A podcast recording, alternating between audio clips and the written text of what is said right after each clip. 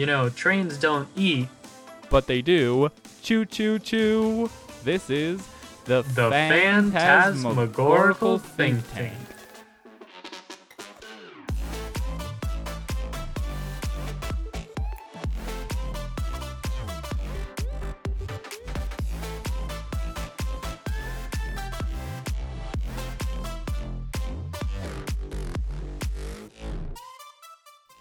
quarantine time. What better way to celebrate this quarantine than exploring our morbid curiosity?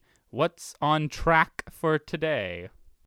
Today we're talking about the trolley problem, its many variants, and the moral solutions to the choices you should make when posed with it.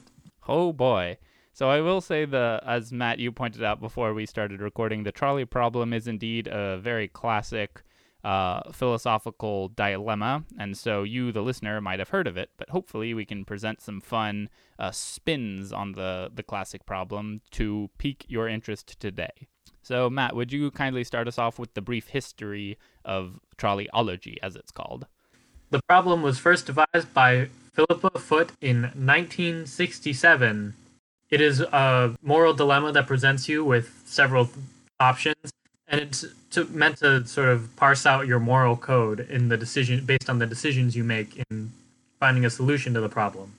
And I will point out that uh, even though it's kind of spooky uh, because it has to do with death, uh, it's also extremely fascinating because no matter how you answer the dilemma, it says something about like your moral code, and it says something about the merits and strengths and weaknesses, or at least the perceived strengths and weaknesses of different moral philosophies.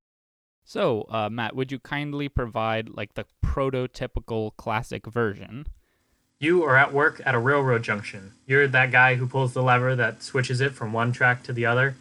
But you notice that a, the trolley is coming, and this one is a runaway trolley going at speeds that are definitely lethal if someone were to hit it. Oh no! There are five people tied to one side of the track. Currently, that is the direction the trolley is going, but you have the authority to pull the lever if you wish and redirect the trolley down a different path, where only one person is tied to the track. Do you pull the lever? So this is what's so beautiful about trolleyology, and by trolleyology I mean the field of philosophy dedicated to questions like these, because your actions say something about what kind of ethical moral codes you find convincing. In this case, it's a question of action versus outcome and which is more important to you.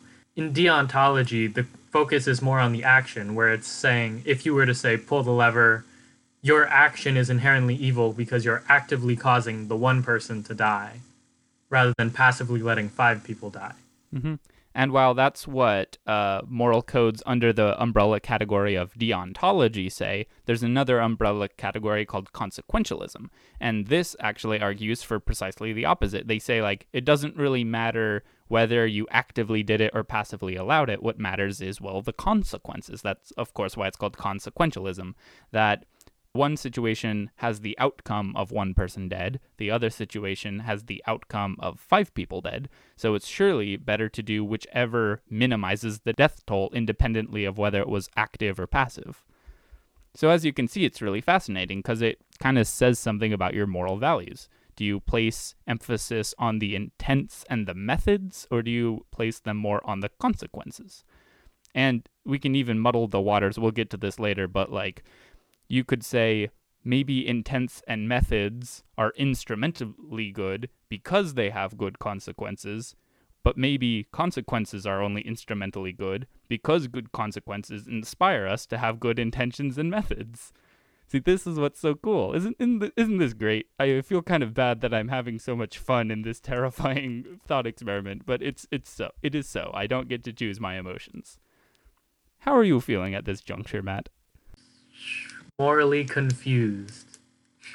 And yeah, uh, we mentioned the distinction between deontology and consequentialism. Uh, to provide like a crisp and clear definition, deontology are moral codes that deal with like crisp, specific, clear rules that we're supposed to follow, and the moral character of someone is measured by how well they follow those rules.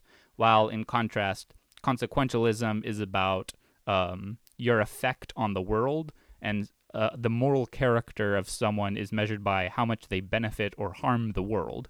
It might seem like there's a lot of overlap at first, and there is, but like when it comes down to like the core values, you'll realize that they're more or less opposites. So I guess I could ask you, my apologies if I'm putting you on the spot, but what would you do, Matt? Would you pull the lever? Uh, I think it would be best to pull the lever because I see it also as uh, probabilistically you're more likely to hurt people if you don't pull the lever, not just in terms of the people who are on the tracks, but the people affected by them. Yeah, like the families that would be affected, like say each person, each singular person had the same probability of having kids, then I'm less likely to hurt those kids also by just choosing the one person, even though there's still a chance that more more people would be affected if I killed this one person because they might have a very large family compared to five single bachelors. Yeah, and uh, I agree for the same reason that, uh, well, you know me, I spent an hour in episode 11, 10 was it, um, talking about my qualia argument. I would imagine that maximizing the emotional well being of the situation is the best. And so, yes, pull the lever. I am so very sad that the one individual would die, but I would be even more so very sad if the five individuals died. And according to uh, the BBC, by this uh, article I have here, that will I guess we'll put in the footnotes, uh, 80 to 90 percent of people do pull the lever. So I guess we are are in the majority there. Now let's take a look at a similar problem, but with different conditions. You are on a bridge standing next to this person. Trolley is still headed to hit five people, but there's only one track. So it's definitely going to hit the five people if nothing is done. You can either push this person off the bridge and you know that they their body will stop the trolley, or you can let the trolley keep going and it will hit the five people. So here's what's interesting. Even though on the surface it's precisely the same question uh, kill one to save five or do nothing and let five die uh, I would place my bets that you, the listener, probably had a visceral reaction to the idea of pushing a man to his death in a way that you didn't with version 1. What's interesting is that it seems like the same exact logic applies as in the first scenario. Like, I'm gonna guess if you're 80 to 90% of the population, you agreed with our reasoning. Yeah, it's better to save the families of the five people from suffering than the one. But why is it that we are so appalled here but not there? One thing that a lot of people consider is it's very intangible when you're practically murdering someone pulling a lever rather than when you're physically them off a bridge to their death. The actual act of feeling your hands on them, like the thought of it and then pushing them over, makes it feel more like a murder rather than when you had just pulled a lever where it feels like it's just a consequence of an action that is not necessarily a murderous. Oh yeah, like um with uh, the meat industry, for example, like if you were to ask someone, would you be willing to kill a pig with a knife and eat it? Uh, a lot of people would say like, no, I'm probably not uh, okay with that. But if they were to ask like, are you okay with someone else killing a pig and then him cooking it and you eating it, they would probably say, yeah, sure. And so I think you're right that probably part of the visceral change is like the immediateness of it, the fact that you're it's so well lit, quite literally hands on rather than one step removed. In a bit, Scott and I will share our views on version 2 of the trolley problem, but in the meantime, Immanuel Kant has something to say. Yeah. So uh, even though Kant died before this dilemma was proposed, his uh, philosophies and his ideas can still be applied to this situation. So, one of the things Immanuel Kant was famous for, he was a deontologist, and he believed that one of the clear, crisp rules that you should never ever break is never use a human as a mere means. And he basically said, like, humans have an intrinsic dignity to them, and so we can't simply use them as like a tool uh, for our own selfish ends or even our own any ends, uh, because to decrease a human being to a simple tool is a violation of their dignity. So, Immanuel Kant or someone who has Kantian philosophies might say, yeah, pull the lever because you are saving the people and then those actions result as an externality in someone dying. It's called the principle of double effect. But in this second situation, you violating somebody's dignity is part of your plan. Like you are deliberately violating someone's dignity as an intentional way of achieving your goals rather than achieving your goals which result in someone's dignity being violated. And so he says that distinction is why you should pull the lever but not push the person. However, uh, I will lay my cards on the table. I don't actually agree with this, and I have three counter arguments, none of which are original to me. Uh, would you like to investigate them, Matt? So, counter argument one is what if there were a thousand people who were going to get murdered by this barreling down trolley, or a million people, or every child on the planet? I mean, to what extent does it? Ha- how many people need to be on the track where it's suddenly worth it? I mean, in this case, it's saying what is the price of dignity of one person in terms of human life? Mm-hmm. Yeah, it seems a little bit implausible for Immanuel Kant to say, like, yes, I would let the entire human race get wiped out so that I could save one person. Like, do does he really think that's worth it?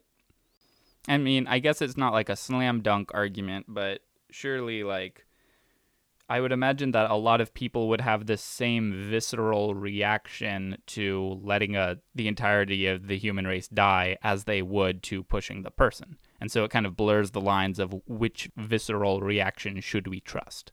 With that, would you like to present uh, the second counter argument? So counter argument two is the thought experiment of the the extra track. So let's say going and you're still at a lever just as you were before, working your job when you pull the lever, you're just choosing a right or left path for it to take for a short period of time before converging back to the same track. And at the end of the convergence, there's still the five people. So on its current trajectory, it will take a track where it is unhindered and then converge with the other side and then hit the five people. Or you could pull the lever and it will switch tracks and be stopped by a person standing on the track who will die in the process, but it will stop the trolley, and the trolley will never make it to the convergence point where it converged with the other side of the track, and then killed the five people. So the five people in this case are safe, but the one person is used specifically for stopping the trolley. And the reason why this is a counter argument is because Kant would probably generally agree, or at least Kantian philosophers would generally agree, that we should pull the lever in the first scenario. And so this is precisely the same as the first scenario, but with an extra few feet of, of metal beams and wooden planks that the trolley will never run over anyway. But you are using the person you would kill as a tool in this situation. So the question is like, why on earth would the presence or absence of a few feet of extra track affect who's going to live or die? That seems a little bit arbitrary. And I should also point out that Kantian philosophers have proposed counter counter arguments to this, but I would imagine that in philosophy, every conversation point is a rabbit hole that could hypothetically go on for all eternity with counter counter counter arguments. So it's best we step out while we can. So Scott, we've presented two versions, uh, or two new versions here of the trolley problem. The one on the one where you're on the bridge, and the one where you're back on the track, but the track separates and then converges again. So looking at let's say the bridge one first, what would you do in that situation? What do you think your solution is? Yeah, so in this situation, I'd have to break it up into two mini situations. The first of which would be like in a vacuum, like this hypothetical scenario where everybody is sort of perfectly rational, everybody thinks in the same uh, moral system that I think. So in that perfect world, I would say, I mean, yeah, it would be the same uh, argument kill the one, save the five. Uh, but that being said, we don't live in a, a, perfect world where everyone's perfectly logical and rational and thinks the same way. Uh, we live in a world where we're humans and we have these biases, and like I said, we have these visceral reactions. I'll expand uh, upon this in a bit, but basically, if this were to actually happen in real life, where we're not uh, machines and thought experimenters, we're actually living, breathing humans with biases, I would actually say no, don't physically push the person because the amount of terror and horror that humanity would experience if that were the general thing. Like, if we lived in a society where it was okay to throw people off the bridges, that would be kind of terrifying and horrifying for people. And so the amount of misery we would experience from living in that society wouldn't be worth the select few times when we would actually experience dilemmas such as that. So, in summary, in a perfect world, yes, push the person because it's a one instead of five. But in the actual world, I don't think we're quite ready for that. So I would say for now, take the L in the short term because it's beneficial in the long term. Whew, so that was horribly uh, loquacious of me. I think I should turn it over to you and say, what are your thoughts, and do you agree with my own argument? Uh, I agree with what you're saying. I feel like just personally, I, I couldn't push someone off the bridge like that. Uh, so I feel like for me, it's more of that um, the physicality and direct, uh, as I was saying, the the direct implication of murder that's associated with it, rather than the consequence. But yeah, I definitely see where you're coming from and how the thought that if that was the norm, it would shift societal views to be uh, more afraid of, of what the possibilities were. Yeah. Oh yeah. I think you actually bring up a good point that like whether you think it's a good idea when someone sort of explains it out to you while we're sitting in the comfortable uh, comfy chairs in our own homes like what we think is a good idea outside of the actual moment might be very different than what we actually do in the moment when our heart is racing and it's actually right in front of us. I think you're right that like if I was actually in that situation, I would not be able to bring myself to do it even though I think in a vacuum with perfectly rational people, it would be the moral thing to do. So, moving the bridge behind, what are your thoughts on the loop variant? I think once again, I feel like in reality it would be easier to do the loop variant, just like taking it back to the first problem. I feel like I would make the same decision as I would in version one, or the typical trolley problem version, just because I don't agree with what Kant says at all. I don't necessarily associate humans being used in a certain manner as a lack of their dignity. Otherwise, I feel like occupations would be a lack of their dignity. But I do understand how he's saying in this case it's against their will, but also. I think you actually do bring up a good point because it's kind of unclear at what point a means transitions into a mere means. Like Kant might say, like, if you hire someone to do a job but treat them nicely and respectfully, then you're using them as a means but not a mere means. But I think you bring up a good point. Like, what is the line between a means and a mere means? If I say, like, if I think I want my rose bush to be trimmed, so I hire a gardener and I pay him, in that situation, the gardener is just a tool in my plan to have high quality garden roses. And even if I do pay him, does that count as a mere means? And if so, like, what exactly is the distinction? Yeah, exactly. Like, to what point is someone becoming a tool in this case? And if they're saving the lives anyways, this it, to me, version three, when you take away the Kantian definition of making people as mere means, is simply the same as version one. Uh, how about you? What do you think? Mm-hmm. Uh, yeah, you know me. I'm of the utilitarian mindset. So in my mind, it doesn't matter like the order of events that happened. What matters is like did people die? Uh, like whether or not somebody dies is what's important. And so I would rather have one person die than five people die.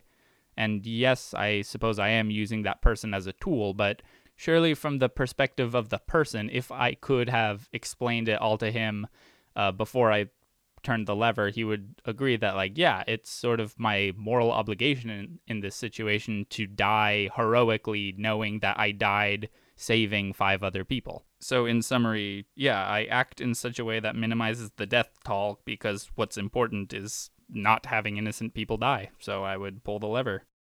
So, going on to um, our fourth version of the trolley problem, this one actually, contradictory to what I just said, does not include a trolley at all. But imagine you're a doctor and you have five people who are about to die due to organ failure of different organs, each vital to their survival uh, it's imminent that they're going to die, and you know of one person specifically who is perfectly healthy, and you have one person who is perfectly healthy and has a perfect condition working organs for all five organs you would need. But this person also does not want to die, just as the other five who have organ failure do not want to die. So, is it right for you to perform surgery on this person to harvest their organs and transplant them to the five people so you can save five lives at the cost of one person who now is missing all of those vital organs?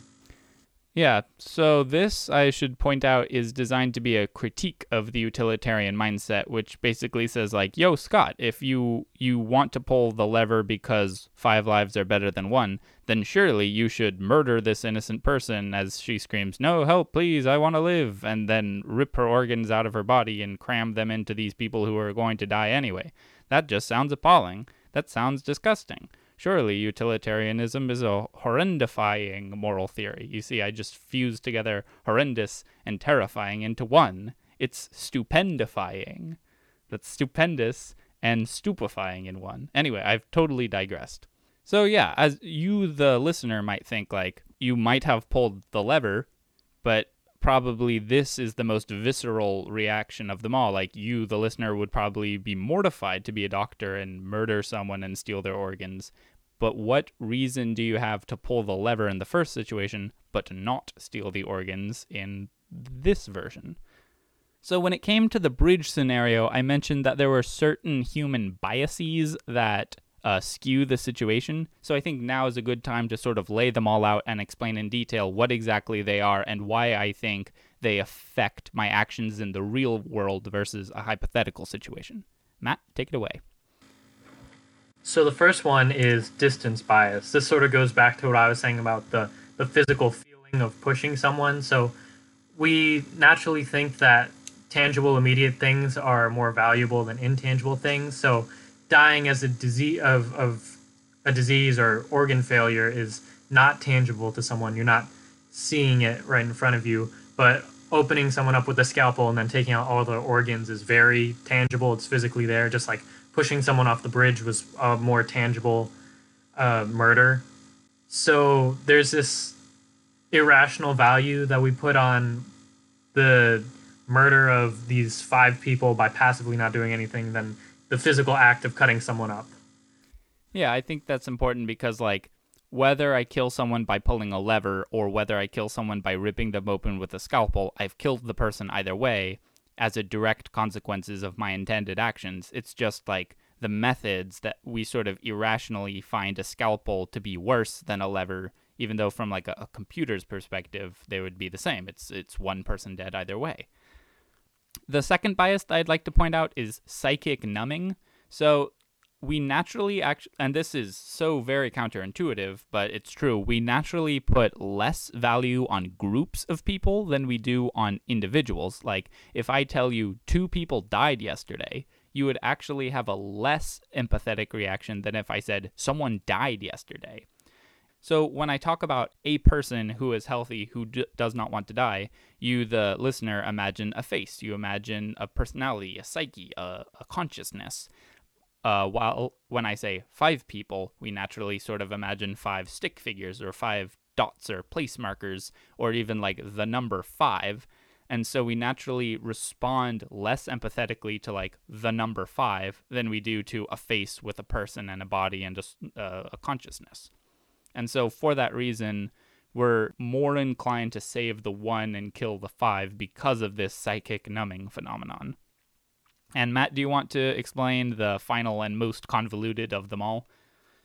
So, the final one is status quo bias, which simply put is we as people just like it when the status quo is maintained, when it's not, when there's no large thing in effect trying to fight it. There's no reason to change the status quo, it feels. Uh, in the trolley problem, we're thinking the people are already on the track, and some are either set to die or live. So, on this spectrum, having someone tied to a track with the trolley barreling down at them or on a track next to them is relatively is a relatively small shift based on what the status quo is, which is barreling trolley tied to a track on this dead or alive spectrum. In contrast, when we're looking at the patients, most there's the five who are certain at the certain death end of the spectrum, and the other person who is very well alive, not anywhere near the death side of the spectrum. So to shift the status quo so much by making one person certain death and the other five uh, perfectly healthy based on their condition and the solution we provide, giving them organs, is uh, against this status quo bias that we have in our head of, but it was so different before. Yeah, building off of that, like with the original situation, like our choices between which people who are tied to the track die by getting a trolley run over them. And so, either situation, there's very little change in the status quo. But in this one, it's like, should you let people die of diseases and people die of diseases all the time so you're used to that and there's not a big change? Or should you do the opposite of what you expect a doctor to do? You expect a doctor to heal people, but instead murder this person.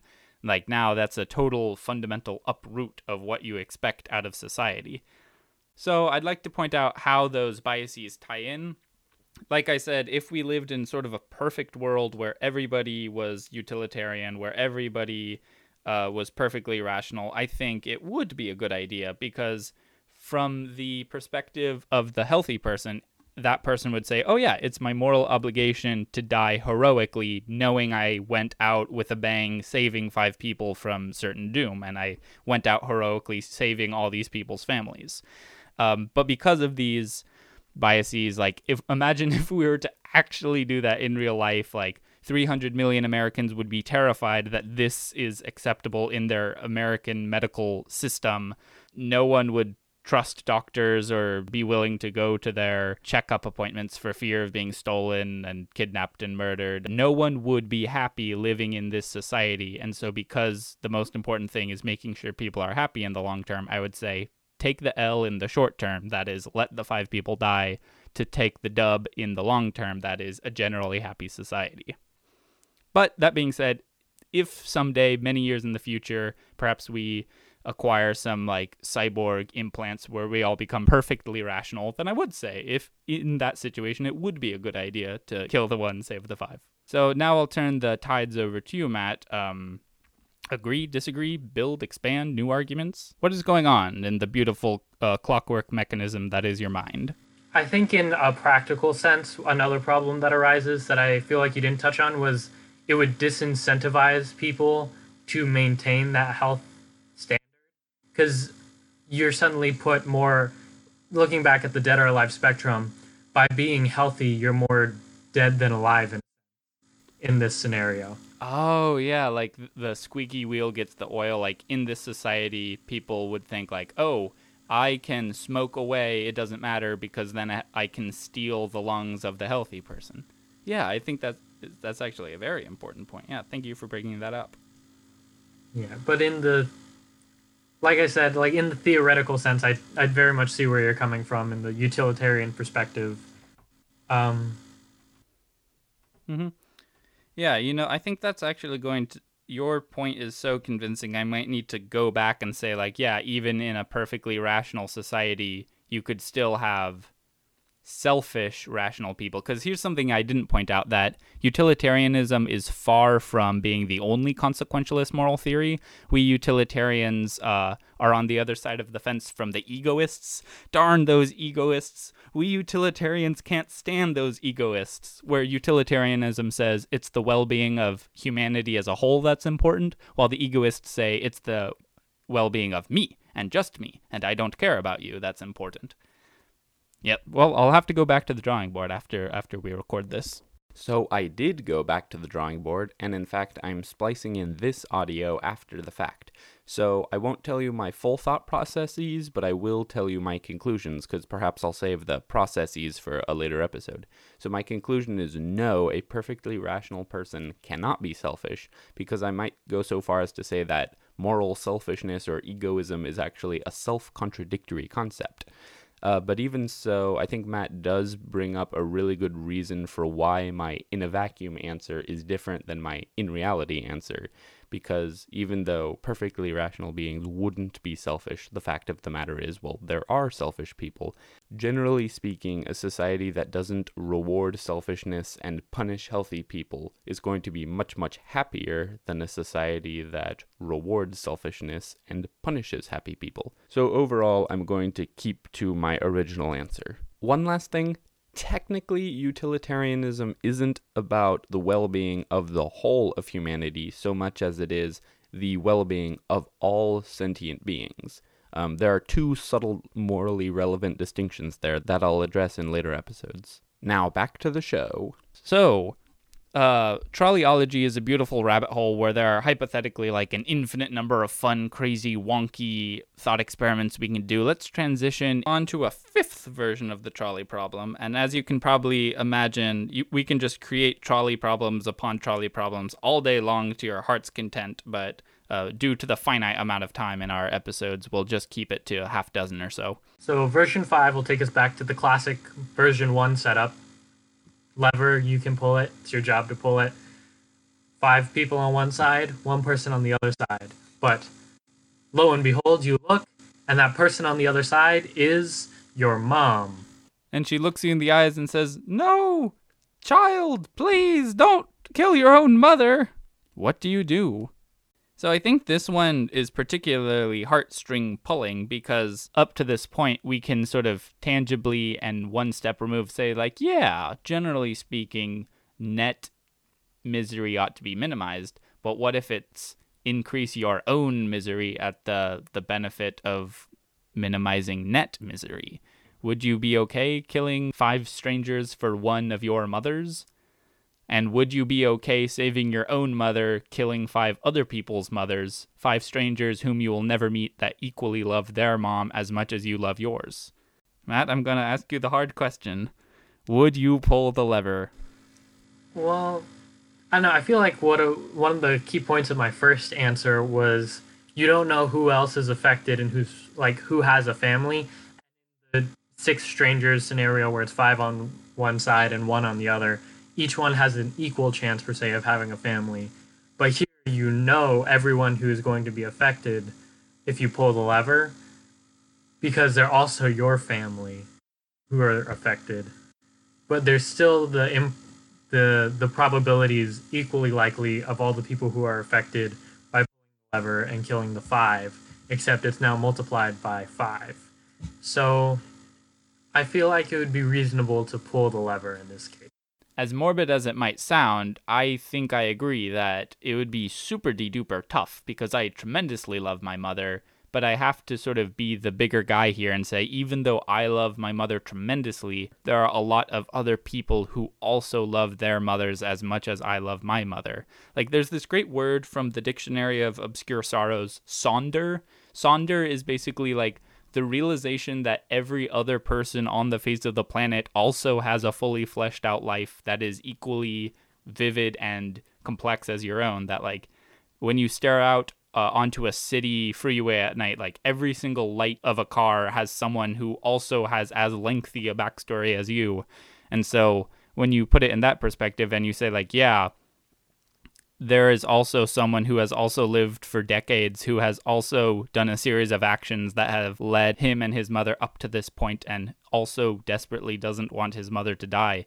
I would say, yeah, pull the lever and save the five mothers instead of the one, even though it would, of course, be tremendously hard.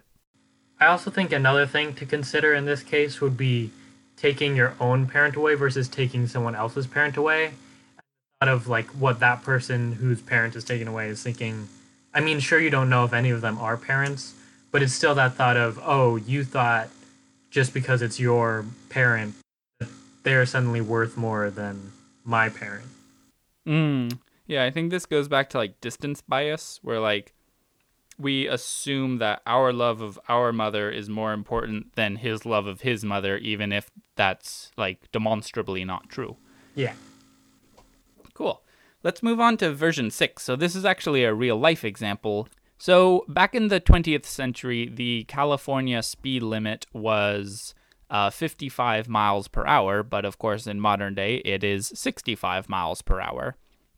And so, this itself is kind of a trolley problem where basically because the speed limit is higher, there's the argument that there are more dangerous car crashes because two cars uh, smacking into each other at 65 is going to be uh, significantly more force than 55. And so this is sort of a trolley problem where we have a dilemma. Should we lower the death rates at the cost of hundreds of millions of people being inconvenienced? Or should we convenience hundreds of millions of people at the cost of a few deaths? How horribly morbid, but uh, it's important. And I think an, another thing to consider here is the ratio of if you had the perfect if you had the ratios of how many people would die for the speed limit at what point do you say, ah, yes, this is the the optimal speed limit to set? Oh, yes, I think you bring up a very good point. Like, how do you possibly say, like, yes, this is the ideal death to convenience ratio? And another thing is, we shouldn't like downplay the role of convenience. Like, consider if you're a, a trucker and you have to drive cross country taking some shipment of, of food or like let's say rice because I like rice. If you're driving at 55 miles an hour instead of 65, that means over the course of a year you can do fewer shipments, which means like say if you're shipping to an underprivileged low income town, that means every year they get fewer shipments of food, which means less supply, which means higher prices. And so like if you raise the speed limit by 10 miles an hour, that means a low income community gets less expensive food and so it kind of poses this question like, is having more people die in car crashes worth giving access to affordable food?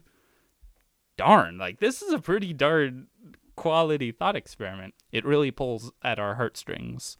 Also, I don't have like a tangible, clear answer. Like with the trolley problem, all of the consequences are very obvious, immediate, and understandable. It's like one dead or five dead. But with this, it's it's kind of vague, you know, like what are the benefits of having a higher speed limit? What are all the intangible benefits of being convenienced in your life? If there was like a speed, let's say 20 miles per hour, where the death toll was practically zero as long as everybody followed the speed and no pedestrians were hit, like in car to car collisions only on freeways.